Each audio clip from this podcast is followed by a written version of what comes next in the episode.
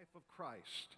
And so we're just glad that you're here. Also, want to remind you um, to upload your selfies, okay, of you studying the, the story. Um, that would be awesome because at the end of each month, um, we have been selecting a winner from those selfies and giving a, a, a gift card to one of the local restaurants here in town. Um, and at the end of the story in November, we're going to take all of the people who uploaded selfies studying the story with their families, and we're going to select one for an overnight stay at the Kalahari Resort. Come on, slip and slide, right? and have a great time as a family over the winter. It'd be an awesome thing. But during this series, we've been talking about um, just our story. We've been talking about God's story, we've been talking about our story together, and we've been talking about my story um, individually. And every single one of us have a story um, of God's redemptive work. And so each week we've tried to do our best to have someone in our congregation give their story. And this week we have someone that's coming, Kay Zwankowski. Where are you? Come on up. Let's give her a hand as she comes. Now, last week, remember that Josh Zwankowski was uh, the one who gave the testimony on my story. Did you need some help? No? Okay. Um, and this week we get a chance to hear from Kay. Okay? Let me grab this mic for you, Kay.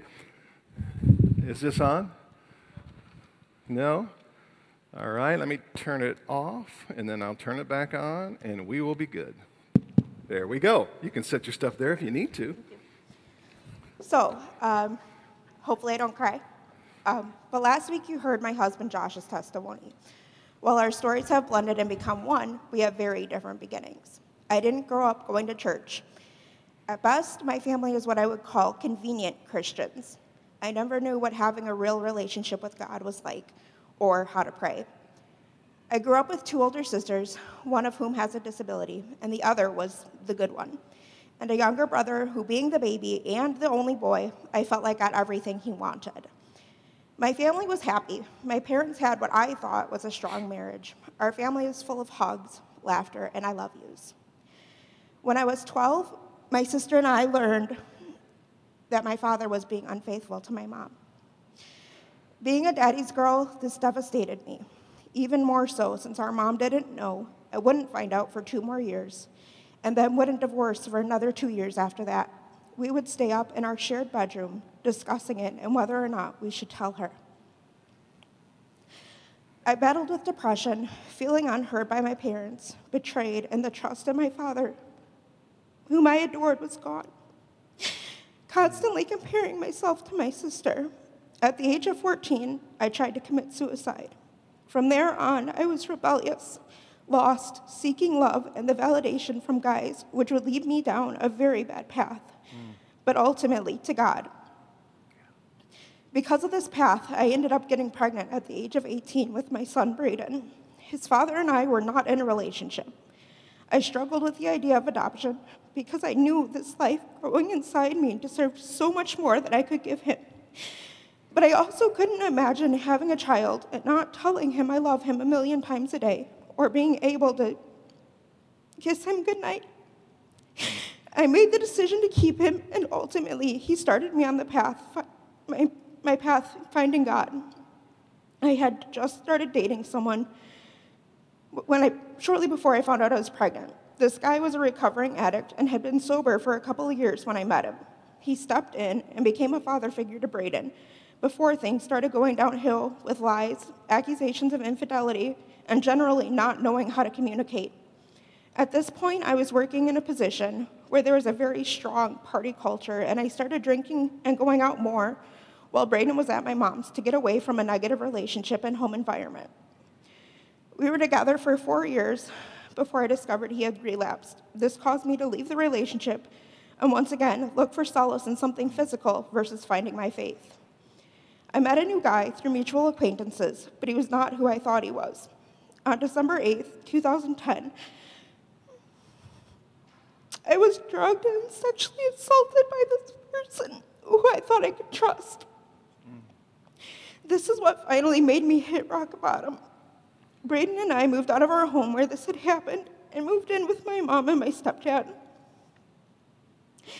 I vividly remember sitting in the shower after being in the ER, huddled up and crying in despair and desperation, knowing this wasn't the life I wanted to keep living.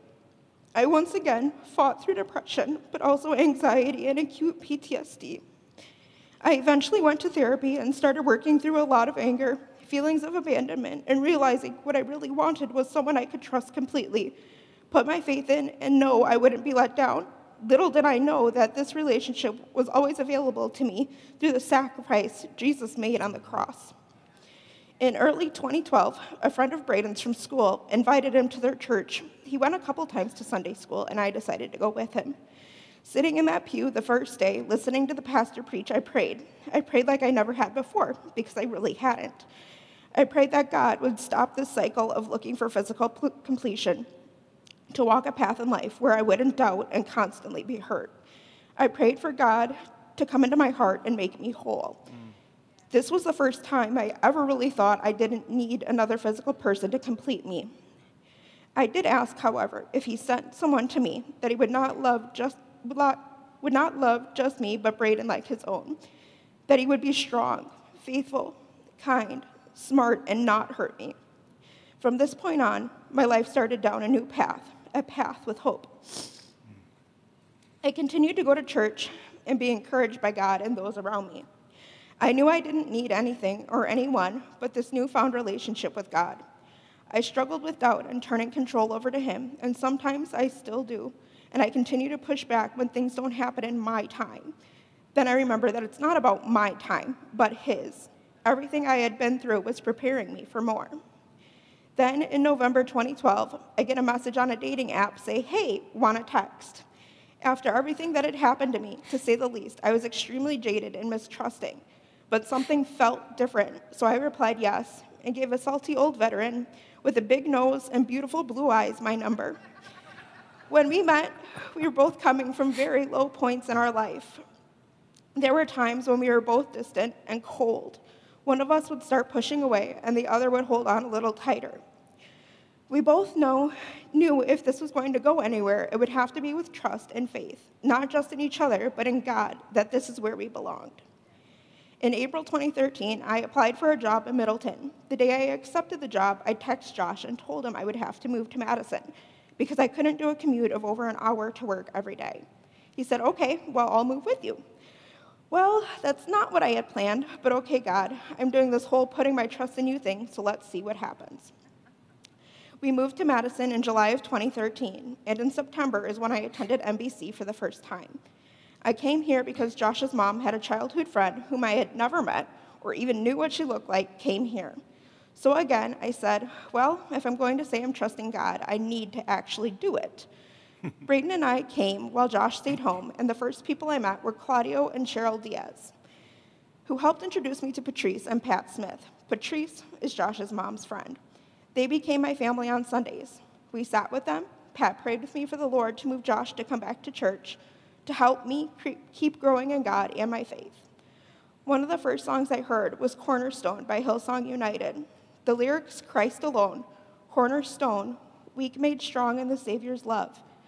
Through the storm, He is Lord, Lord of all. When darkness seems to hide His face, I rest on His unchanging grace. In every high and stormy gale, my anchor holds within the veil. I'd wake up with that song stuck in my head in the middle of the night in the morning, in the shower, go to bed with those lyrics cycling over and over in my head. I knew then I would turn my life over to God completely. That was when I fully accepted Christ into my heart with tears streaming down my face, knowing the unconditional love and wholeness I had been looking for since I was young. When it came to Josh and I getting engaged and getting married, we knew without hesitation we would build our marriage on the word of Christ, like the house built on the rock in Matthew 7 24 through 27. When storms have come, our foundation has not crumbled. I don't say this to imply we or our marriage is perfect. That is not the case. I say it because we have both experienced how easily your house can be destroyed when you build it on the sand. In 2015, I married the man I know God created for me, and besides the birth of Braden, it was the happiest day of my life. Braden has an amazing father in Josh, and I know this was God's plan from the beginning. I had to go through pain and struggle to know the paradise He has waiting for us. We still struggle with the seeds the enemy tries to plant in our hearts and minds, but Pastor Glenn, Pastor Glenn once said to live your life as if there's no such thing as a secret. So we communicate about our, dart, our doubts and fears. I still sometimes feel like I'm waiting for the bottom to fall out of my life and go crashing back to the life I led previously. But what we don't let the enemy control, he can't use against us. Come on.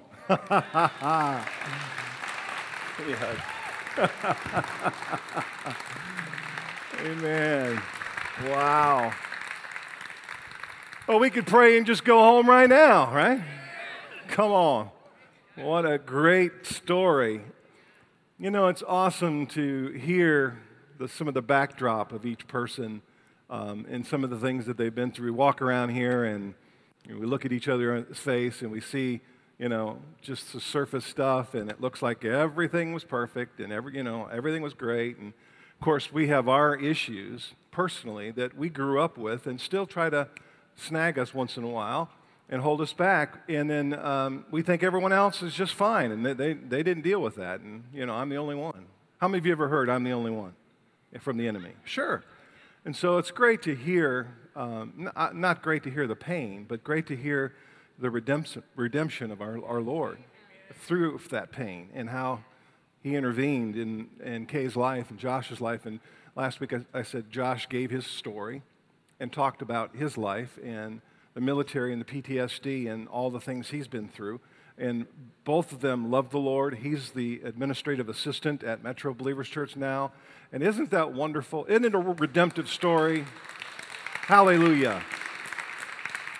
So, last week, we talked a little bit about um, the enemy and exposing some of his tactics. And I want to continue on that this week. Now, the ushers are going to come and pass out um, one of our outlines. Uh, it's the, the notes, it's some of the scriptures that I'll share today. Uh, I said some of them because we didn't have enough room to get them all in there today.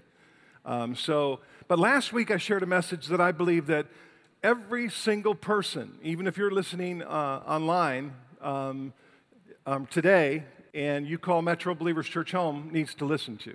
I just uh, I think it's important. I think it's important for us to all be on the same page. It was a message about exposing. Everyone say exposing exposing the devil and helping each of us realize that both individually and corporately, we are in a spiritual battle.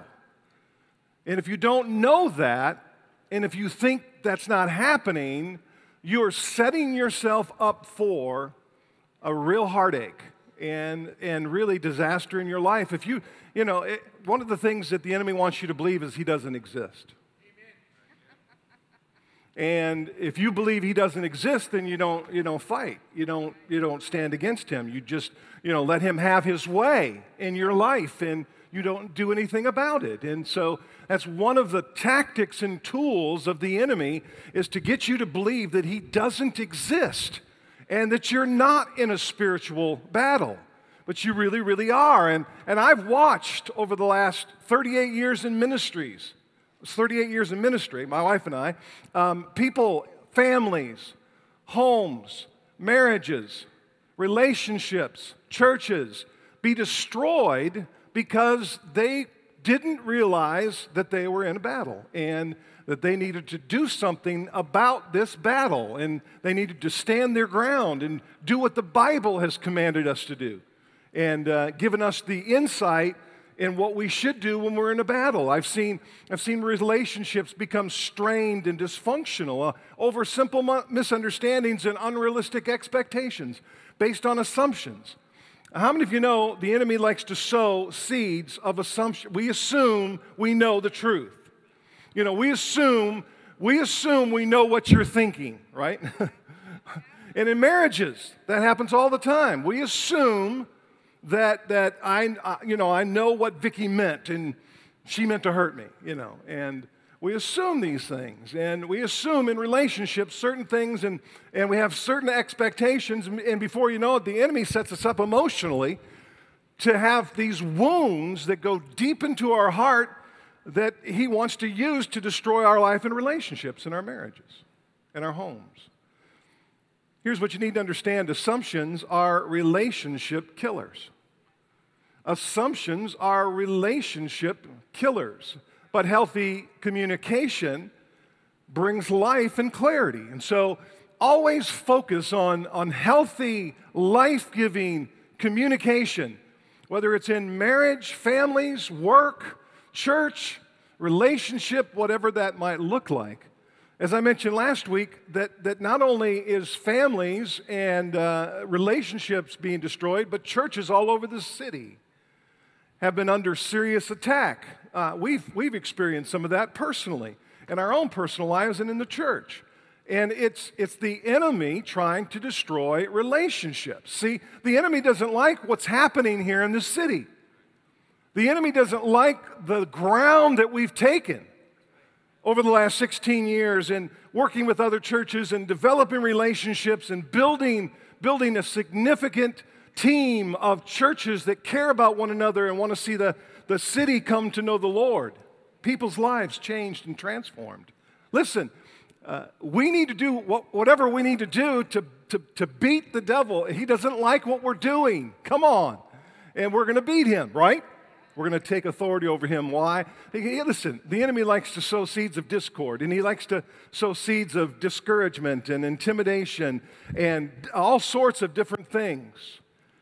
His strategy is to divide and conquer, building on what I talked about last week. His, his strategy is to divide and conquer. And he wants to destroy you. He wants you, to, you and I to get to believe the lie that, that you are my problem and I am your problem. And how many of you know that's not true? That, that you are not my problem and I'm not your problem. I can't tell you how that just blessed Vicki and I for you guys just to say, we appreciate you. Not that, that, not that I want that pat on the back and all that kind of stuff, but it's just, it ministers life when you do stuff like that. We appreciate you. We love this church. We care about this church. We, we want to see it go forward and, and make a difference and make an impact and, and fulfill its calling and its destiny. Amen?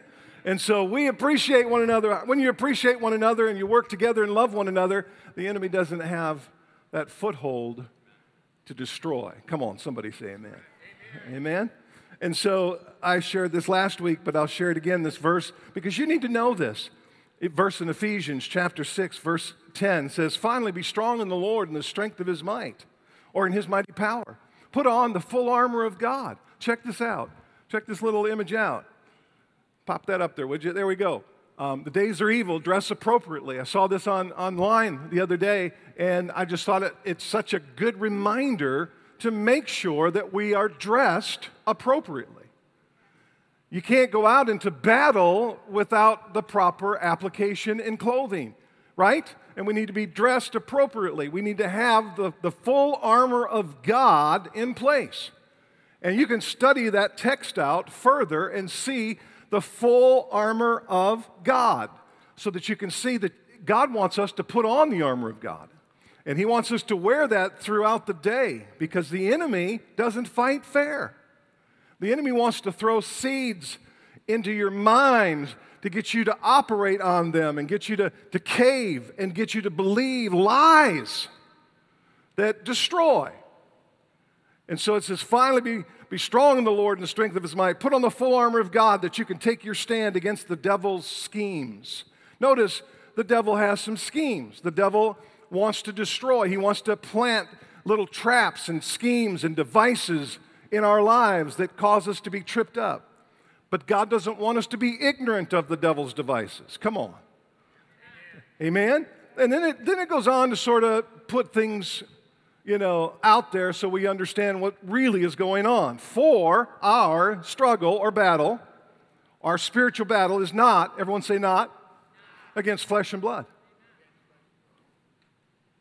You're not my problem. I'm not your problem. Amen? We need, to, we need to do what God's called us to do and realize that we're not each other's problem. Does things happen? Sure. The things said, misunderstandings occur, things get hurt, people get disappointed. Yeah, but, but you work against it and you, and you deal with the source. Hello? Because if, if you don't deal with the source or deal with the root, you'll never deal with the fruit. And so you deal with the source of the conflict. See, when Vicki and I get into a squabble, uh, we had one, you know, probably 50 years ago, right? Didn't we have a squabble? we haven't had one since, yeah? But when we get in a squabble, the enemy wants to get us to, you know, just fight each other. Hello. But in reality, we need to fight the one that's creating that stress and that misunderstanding and that hurt and disappointment. We need to come against him and use the weapons of our warfare. And we need to work together as a, as a team. Uh, amen? Everyone say team.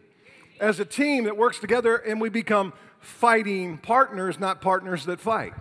See, oftentimes the enemy wants to, to take the, the, the weapons of our warfare, you know, and cause us to use it against each other.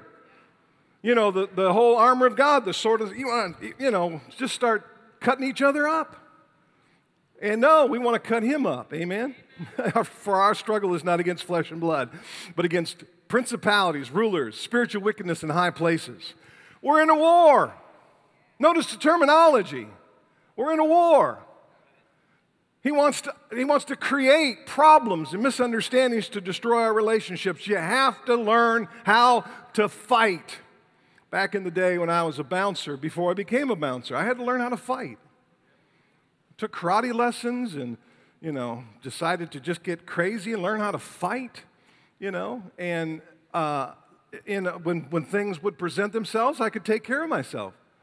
And I could, I could deal with it. I could, I could deal with the threat the same thing is, is true in the spiritual. We need to learn how to fight. Amen? We need, need to learn how not to lie down and let the enemy have his way in our lives and our relationships in our church. Listen to this verse in, in 2 Corinthians chapter 10, verse 3. For though we walk in the flesh, in other words, we walk around in this body, okay? Though we walk in the flesh, we do not war. Everyone say war. Notice the terminology here. We don't war according to the flesh. Notice that. We don't, you know, we don't have these fleshly wars. Vicki and I don't have these fleshly wars. When we start to have a battle, we start to realize who the source of that is. See? And so we though we live in the flesh, we don't war according to the flesh. For the weapons of our warfare, no, notice you got war, you got weapons, you got warfare. Amen? You got war, you got weapons, you got warfare. This is the Bible. You need to understand that. The enemy doesn't want you to believe this. He wants you to think it's everyone else's problem. And they're just out to get you and all that kind of stuff. Now, we're in a war. We need to learn how to fight. So the weapons of our warfare are not carnal. In other words, they're not of the flesh. All right? And so if you try, try to use words to win the war with your, with your spouse or with your friendships, and you try to use those words to, you know, cut and hurt and destroy, it's going to destroy your marriage. It's going to destroy your relationships. The weapons of our warfare are not carnal, but they're mighty through God to the pulling down of what? strongholds. Pulling down of strongholds. God wants to break strongholds. Some of you in your homes have had some strongholds. In your relationships, you've had some strongholds. The enemy has set some things up that are strongholds. And, and they're in your mind and your thought life, and, and you can't seem to get over it. You can't seem to get around it. And the, it's a stronghold. And, and this says that that God's weapons are not of the flesh, they're not carnal, but they're mighty through God to the pulling down of strongholds. Casting down imaginations or arguments, one translation says imaginations or thoughts. Notice, imaginations or arguments, and every high thing that exalts itself against the knowledge of God. Bringing every thought into what? Come on, every thought into what? Captivity and making it obedient to Christ. Your thought life will either make you or break you. Did you hear me? If you allow the enemy to just have his way in your thought life, and you don't bring every thought in ca- into captivity and make it obedient to Christ, what does that mean? It, me- it means that you make it align itself with the Word. The Word of God is the strainer, the strainer or the cheesecloth, as it were, for things that we allow into our life, into our thought life. I, I can't tell you how many times the enemy has planted thoughts. Like Matt was talking about, um, one of his pastor friends um, talking about just these, these crazy thoughts of fear that come out of nowhere. I call them terrorist devils, terrorist thoughts, where the enemy just out of nowhere, it's not like you've been feeding on that or, or thinking about out of nowhere a thought will pop into your mind and all of a sudden you'll start to think about it more and more and more and before you know it you're in fear like he was talking about or you act on it against someone, or you start to get mean and mad and impatient and all those kinds of things. Why? Because of our thought life. We haven't brought every thought into captivity and made it obedient to Christ. It's time for us to set up a great security system in our mind. You know how you go into the airport and they make you about strip, you know, just to make sure. take off your belt, take off your shoes, take, you know, next thing is take off your shirt, you know. Uh, why? Because they're, they're serious about letting something slip through and, and, and destroying, you know, blowing up a plane or something. We, our, some of our lives are getting blown up because we've let thoughts, imaginations slip into our mind from the enemy, and they seem so real. And God's saying, you know what? The weapons of your warfare are not carnal. They're not of the flesh, but they're mighty to the pulling down of strongholds. Another verse that'll help you understand the strategies and the tactics of the enemy is found in 1 Peter chapter 5. Is that in your notes? Write these verses down. I don't know how much I've got in your notes because I ran out of room. So write the verses down if, if these aren't in your notes. 1 Peter chapter 5 and verse 8. It says, Be sober. Don't be intoxicated. Don't be drunk but be sober, be vigilant, be on guard, in other words, be, be diligent. Don't be lazy. It says, be, be sober, be vigilant, because your what? Your adversary, the devil, notice, it's calling him out. Your adversary, the devil, walks around as a roaring lion seeking someone to devour. Or we could say destroy.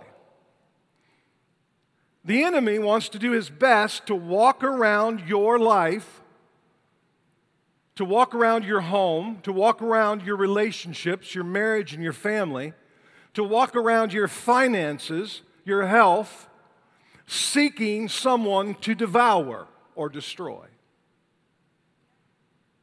Notice what the Bible says we should do to him. Next verse. Resist him.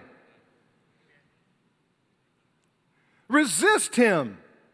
Steadfast in the faith. The answer to fear is faith. Did you hear me? Faith is the substance of things hoped for and the evidence of things not seen. Amen? Matt was talking about the fear. Well, the, the, the, the, response to that is faith, to believe, to be certain of. That's what faith is, to be certain of, to be convinced of. See? You're not, you're not wishy washy or double minded, but you're convinced of God's word.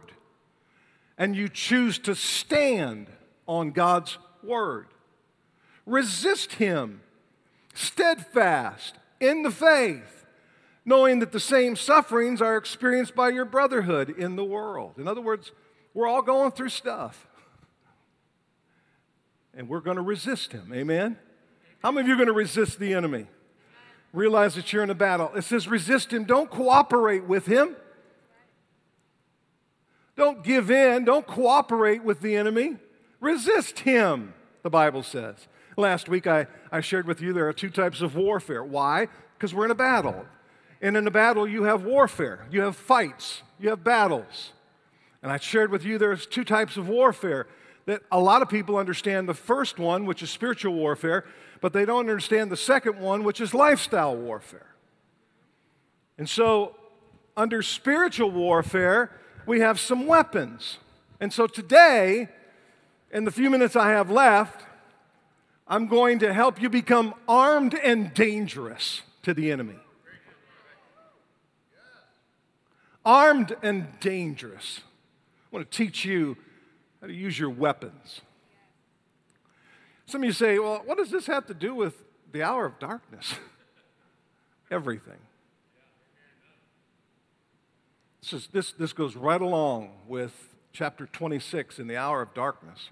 Why? Because the disciples were in sort of a chaotic place because Jesus was being crucified. Everything they had worked for was lost. And they were running and hiding and denying him, and the relationships were strained. It's very similar to what we're dealing with in our own personal lives as well as a church. And we'll get to that next week. Maybe. yeah, I'm not in a hurry, as you can see, because I want to deal with the enemy and I want to lay the groundwork so that all of us can deal with him on a personal level. Amen? So we can know that we're in a battle, know when things happen how to deal with them. So when it comes to spiritual warfare, let's just start there. Let's use our spiritual weapons. The first one I'm going to give you today is the Word of God. If you have your outlines, you can fill in the blanky things. Okay? Check this out. The Bible says in, in Hebrews chapter 4, verse 12, for the Word of God, now this is the Bible again, for the Word of God is alive and powerful. We could just stop there, okay? The Word of God is alive and powerful. This is alive, folks. It's not some just, just some fiction. There's, there's life in, in here. The Holy Spirit has breathed on this and it's alive, it's sharper than any two edged sword, cutting between the soul and the spirit, between the joints and the marrow, and it exposes our innermost thoughts and desires. It exposes the enemy's tactics and schemes. The Word, the Word of God. This is your, this is your number one weapon. And the enemy wants you to just sort of take it casually and never really know the word. See, you, you can't use a weapon you don't know about. And this is your primary weapon as a believer. Matter of fact, it was Jesus' primary weapon. and, and, and you will see that in just a minute. It was his primary weapon that he used to defeat the devil in the wilderness. See? And so when you don't know the Word of God, he has the upper hand, and you seem to get beat up a lot. You need to learn how to use the Word of God. You need to learn how to speak God's Word. You need to learn how to pray the Word. You want powerful prayer lives? Learn to pray the Word.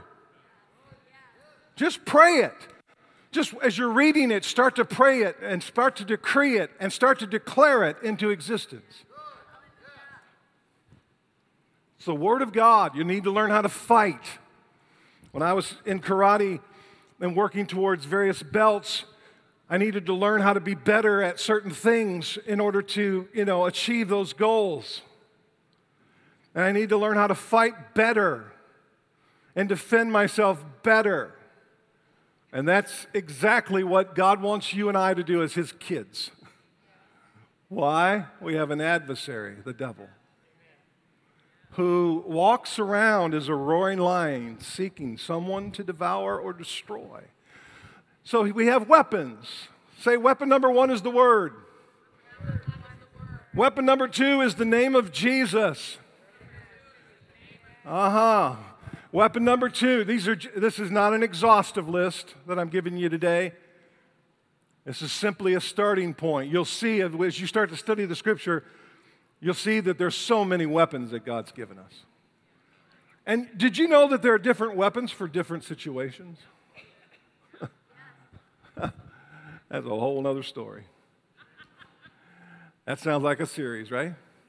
All right, so weapon, one, weapon number two is the, the name of Jesus.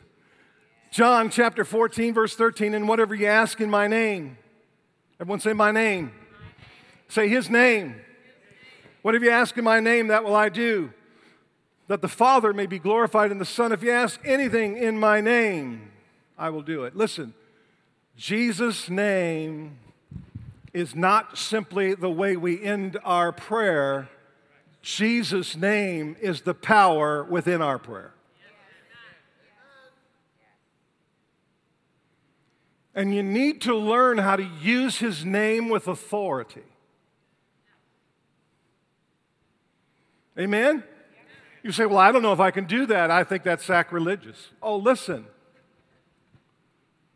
Jesus said, All power and authority has been given unto me. You go. We have power and an attorney, power of attorney to use his name to defeat the power of the enemy. Amen? That's our weapon. In the name of Jesus.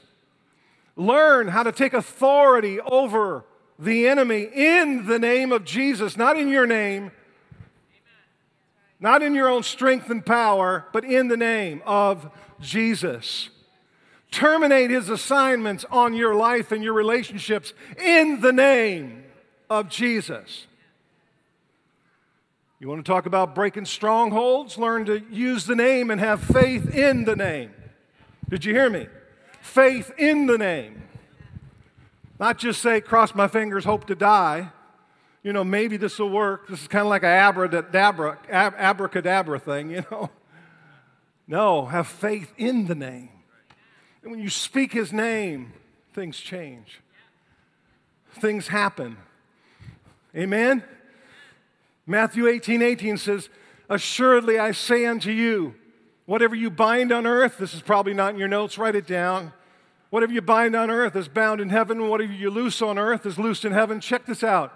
You and I have authority to break the power of the enemy and to stand against him. Number three, weapon number three is the blood of Jesus that was shed for you and I the blood of Jesus that was shed for you and I. Revelation 12 11 says, And they over, overcame him by the blood of the Lamb, the word of their testimony, just like Kay gave, and they loved not their life even unto death.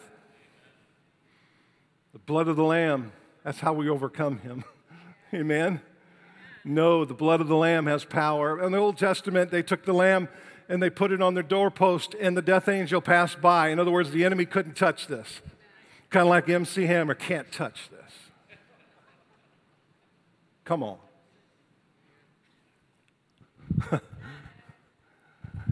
Learn to use the blood of Jesus and know the power in the blood. Fourth weapon he's given us is praise and worship. Did you know that while we were worshiping today and praising today, it was warfare? Come on. That's warfare when you worship and you praise and you I, I, do this in our living room. I just just put my hands up and put some great music on and just worship him. Years ago see we, we live in several dimensions but we only understand for the most part one. The here and now. There's a spiritual dimension that you can't see with the physical eye there's a spiritual dimension that's going on at this very moment behind the scenes in the heavenlies. How many of you ever flown on a plane and looked at one of those chart maps of all the places that plane, you know, that, that airline flies, you know? Years ago, the Lord showed me that that's exactly what is happening behind the scenes in the spiritual dimension. And we need to pull back that veil, if you will, to see into the heavenlies. See, there are angels encamped around this place right now. If you could see into the spiritual realm, you would see the power of God here present and the angels of God, the Holy Spirit just, just here, right now, here. In your bedroom, in your living room, in your car. There's a spirit dimension that some, sometimes we're not even aware of. And, and the enemy wants you not to be aware of it. He thinks he wants you to be convinced that it's that what I see is only the only reality. When that's not the case at all. There's a spiritual dimension that God wants us to know and understand. And when we worship and we praise, there's spiritual warfare going on.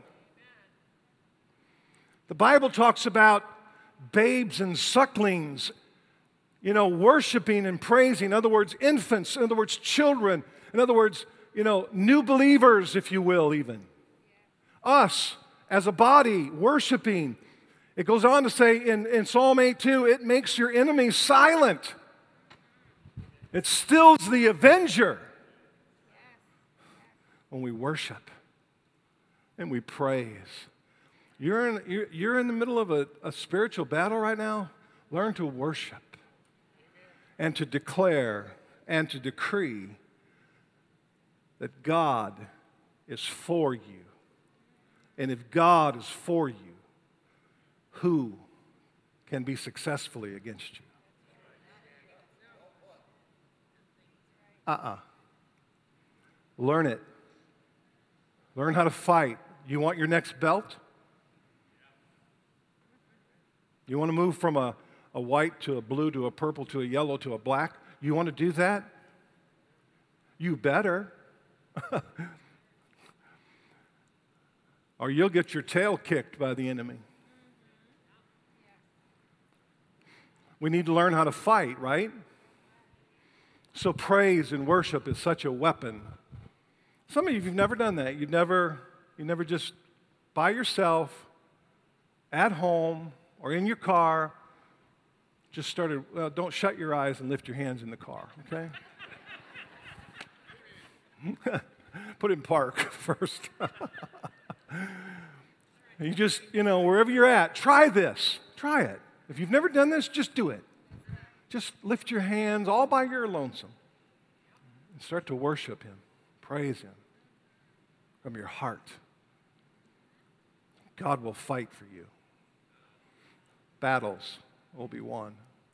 Amen? It's a weapon that God has given to us to use when the worship team stands up here and Melissa or Judah or Tim or any of the other ones, Nicole or, you know, um, Frankie or Dan, what, whoever's leading in the worship team, the instruments of praise and, and, and the cymbals and all of the things that we use here, they're all, they're all weapons Come on. They're weapons that go before the Father and stand against the enemy.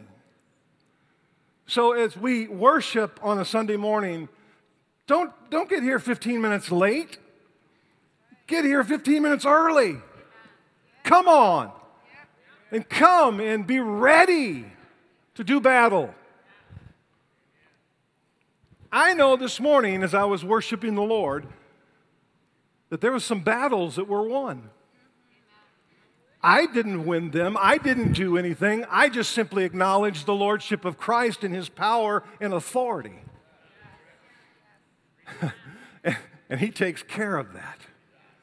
Because our mind is focused on him in adoration and worship and love.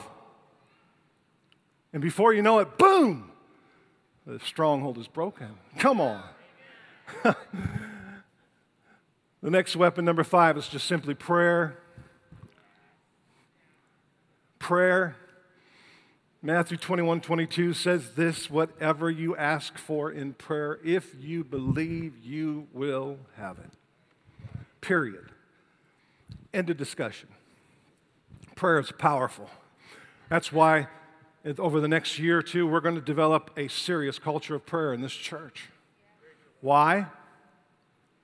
Because we must have it. We must have it. We must learn how to pray effectively. We must learn how to engage the enemy effectively.